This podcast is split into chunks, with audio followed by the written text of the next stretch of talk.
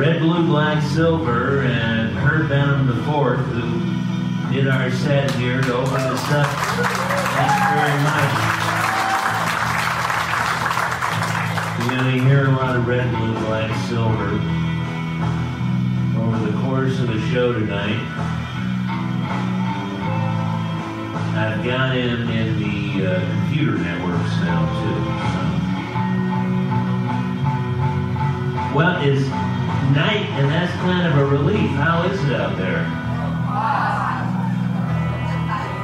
How do you pronounce that?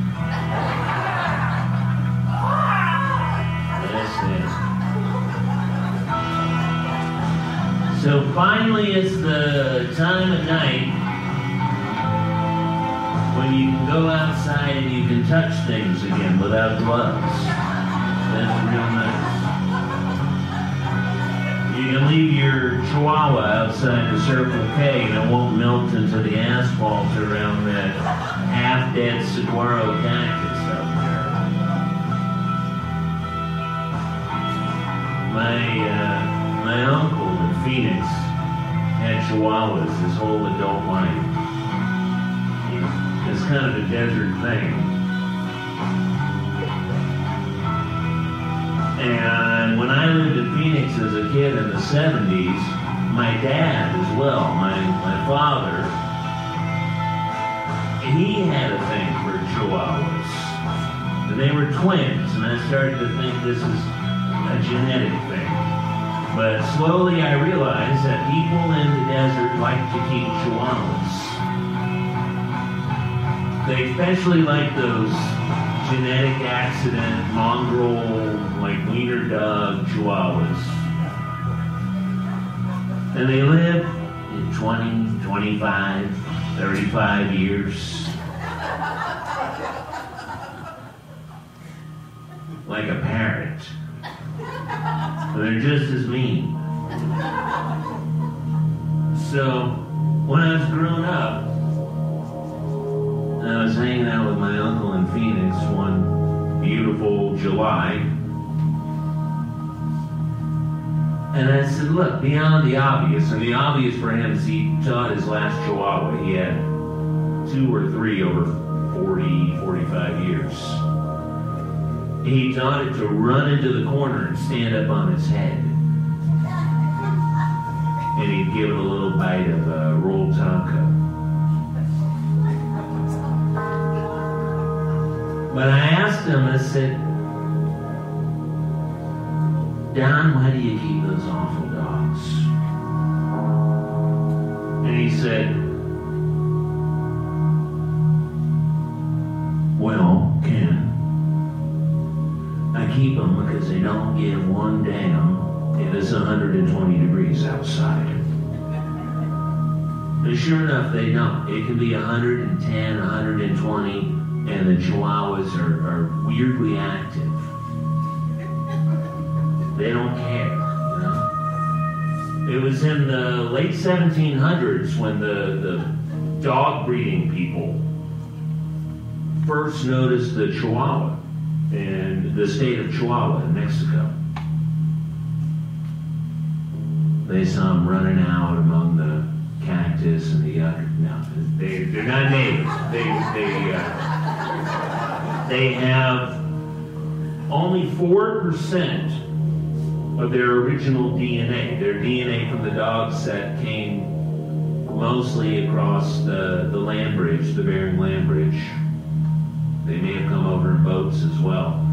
But by the time by the time we reach the point in history where we've a catastrophic climate change, but we can all get DNA tests on our dogs. which is now.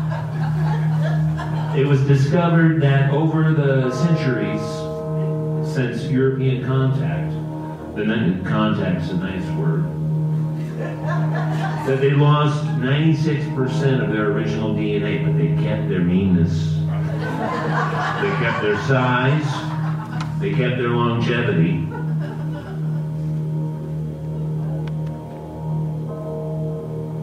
So welcome to 29 Palms.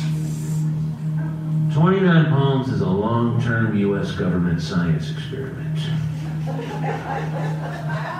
For 50 years now, we've been taking young hillbilly kids from like upstate New York or the Ohio Valley or wherever, and we put them out on this make-believe war base out north of here just to see what happens.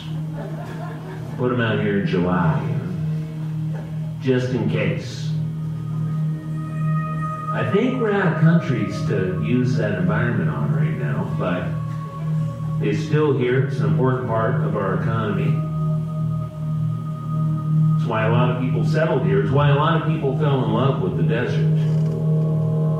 It usually happens like in December. And this time of year, people coming around who haven't been here,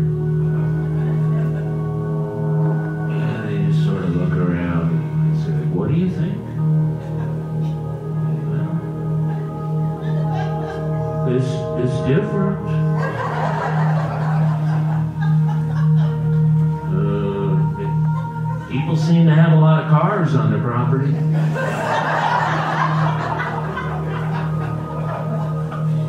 which is unfair to the desert because in the desert all is laid bare, all is revealed.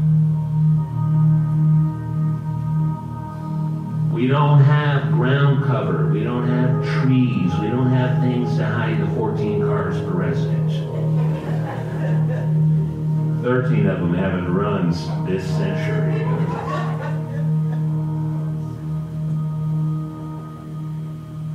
But some people fall for it. Some people decide this is for me.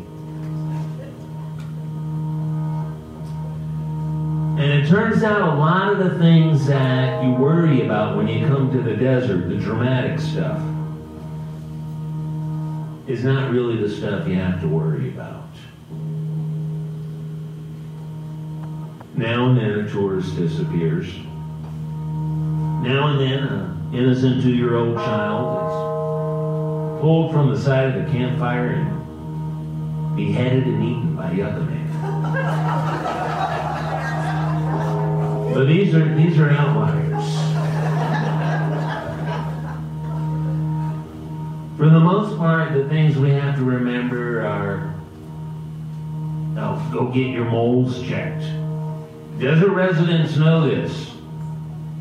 I've been to dinner parties where respectable people go into deep half hour medically explicit conversations about getting their moles removed. So you got to get that checked. And all the dermatologists are plastic surgeons too, if you have the money. So, so yeah, no skin cancer this time, but uh, the sun's kind of done a number on you, hasn't it? I can fix that if you got the money or the credit. Palm Springs is full of them. A lot of us also end up seeing allergists. Now, I lived in this area for about a dozen years before I realized I think there's something in the 80 mile an hour constant winds full of toxins and dust that's not working all right with me in my middle age. So I go see the allergist and they uh, they test you. You know, they poison you with all these different things. And it turns out I'm allergic to everything. Western juniper? Yeah, that whelp took two weeks to go away. Russian thistle? What some people foolishly call tumbleweed? Yeah, not good for you. But in a way, it's better than the normal doctors you have, say, in Los Angeles. In Los Angeles, the normal doctor is a therapist. A therapist is a special kind of doctor that can help you in any way if you get hurt or sick. Now, maybe they could call 911 if you're choking on a breath mint or something. And maybe when the cop shows up, he'll just shoot your chihuahua. It could work out.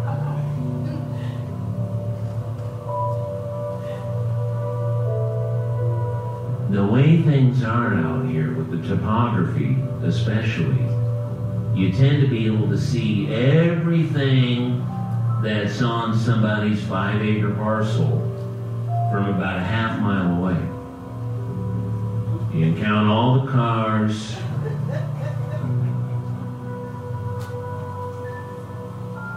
The cargo containers, the old school bus. And then one day it's all gone because the Airbnb real estate speculator got here. No Mr. Tommy's gone. They haul off his 14 cars. They haul up the school bus, the storage containers. They throw a coat of paint on the cabin. They sweep out the larger black widows and scorpions.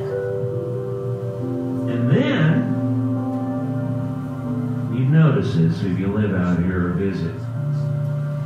Then they take two pieces of corrugated tin and they tack them up vertically on either side of the driveway, like on some two by fours and some ready mix.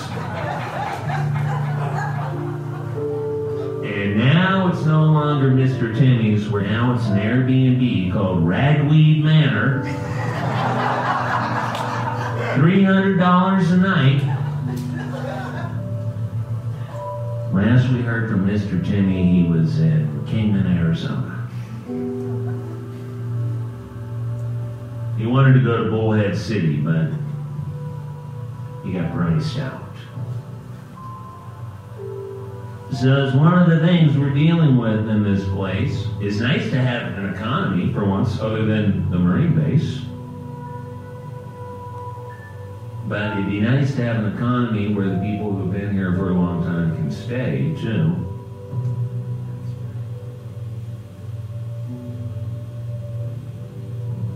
So it's not quite figured out yet. It kind of goes from town to town. Yucca Valley has a vacation rental ordinance. San Bernardino County is a funny thing about San Bernardino County. San Bernardino County had never heard of the Morongo Basin until about 2018 when one of the county supervisors, before he went to prison, because that's what happens with all of them, his stepdaughter said, Hey, I saw on Instagram that there's all these cool places up there. We got to go up there and check that place out. So we're starting to get some regulations in that department.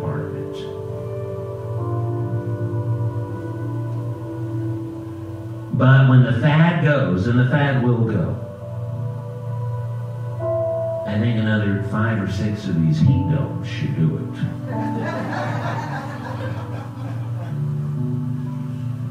People start thinking of the high desert like they thought of Newark in 1969.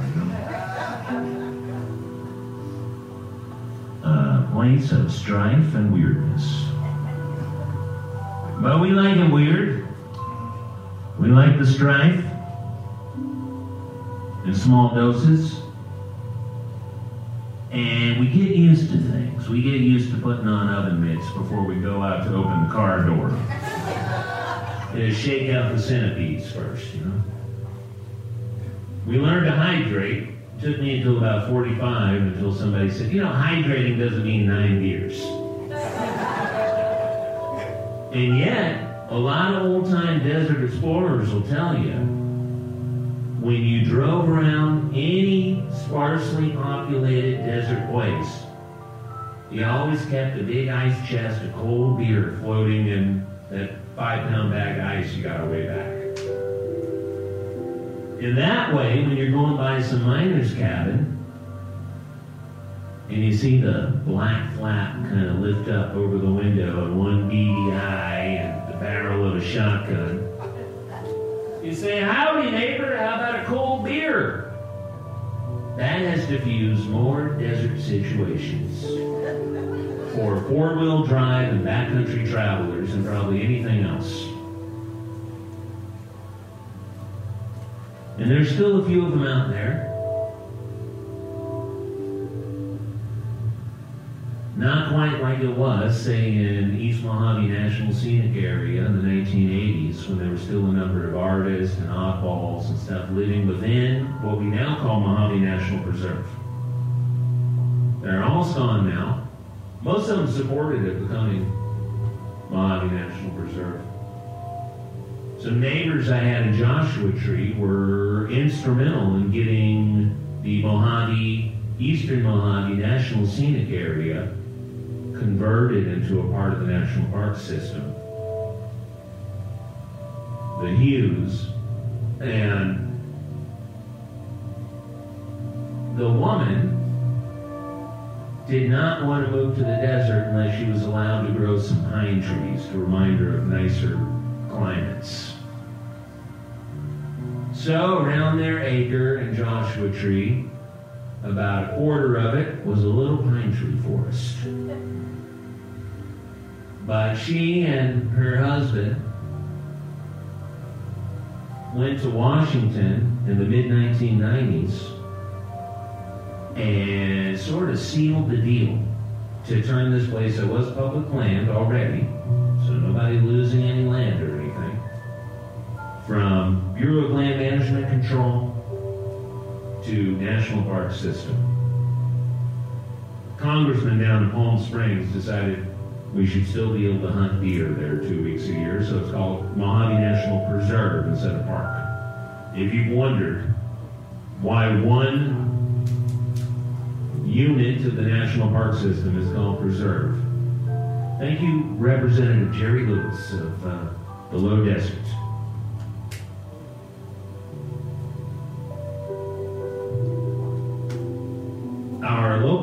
Conservancy just announced they completed uh, 100,000 acres of protected Mojave Desert.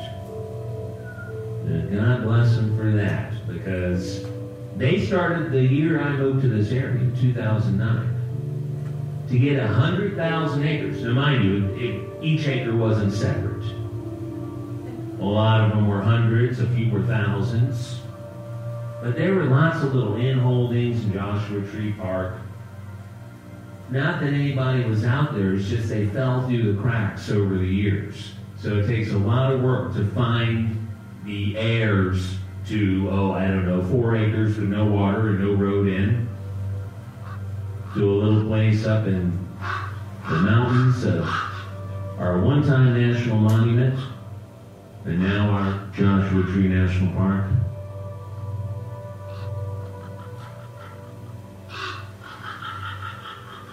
So remember your oven mitts in the daytime. Remember to hydrate, not all beer. Don't go out in the sun between approximately March and October, and you'll be real fine.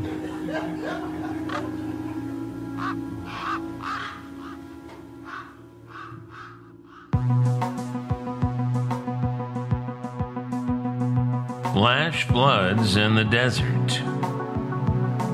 Urban flooding from northern Europe to the Great Lakes to northern China. Half the USA under wildfire smoke from the Pacific Northwest. We got heat domes, we got mega droughts, we got Delta variants, about a dozen countries in the process of something like revolution or collapse. Myanmar, South Africa, Cuba.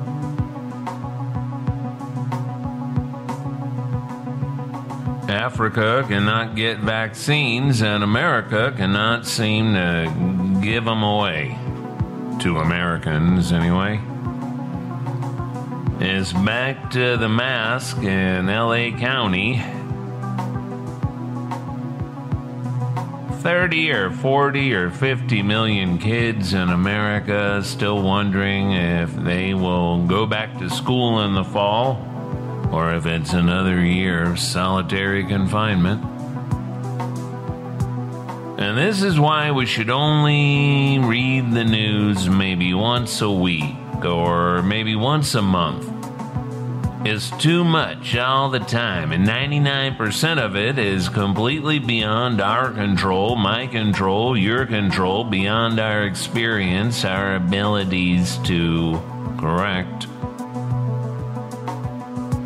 Because no matter what's going on in Miami or Munich, Singapore or Sydney, you and I remain where we are now and nobody seems to want to give us a pass or a mental health day or whatever because it's all too much.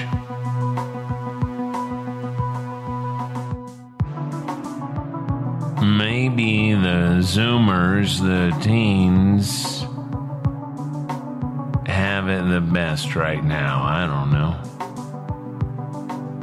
They look pretty smart today, ordering pizzas and playing video games and kind of waiting for the older generations to just go away, one way or another. Send them to space, put them in the ground, whatever it takes.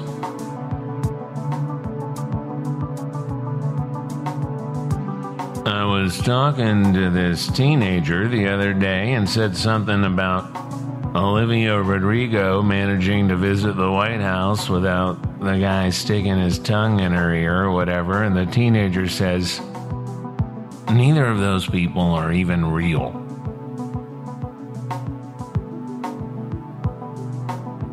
What's real and what's close in our desert right now are these near daily major flash floods. You see that one in Zion National Park? How about Flagstaff? where I intended to be this weekend, but it's a federal disaster zone and I don't want to get in the way. I just wanted to go to some restaurants and walk in the forest. Now, Flagstaff gets heavy monsoon rains, that whole Colorado plateau. Sometimes you see them hundreds of miles around. Great thunderstorms like tall masted ships moving over the high desert. Sometimes two or three or four big thunderstorms in view it would take you a whole day to drive between them Navajo country, Hopi country, Ute country, the national parks of southern Utah, and the Grand Canyon get their biggest crowds this time of summer, just as the wildest weather rolls in. I always think of Flagstaff as a small town, I guess because compared to Phoenix, it's a small town, but there are nearly 140,000 souls living in and around Flagstaff today. So it's nearly three times bigger than the entire population of the Morongo Basin, including Yucca Valley, Joshua Tree, 29 Palms, and all of our exclusive residential communities such as Landers and Wonder Valley. Flagstaff is generally so pleasant in these desert summer months because the whole town's up around 7,000 feet in elevation. With the nearly 13,000 foot peaks of the Kachina Wilderness wrapped around from the north side, a lot of those old buildings downtown are made of the local red sandstone, too. It's all like a dream and vista vision. The Sinagua held this territory for about a thousand years until 1425 or so. Nobody knows what they really called themselves. Sinagua is just Spanish for without water, yet there's plenty up there today.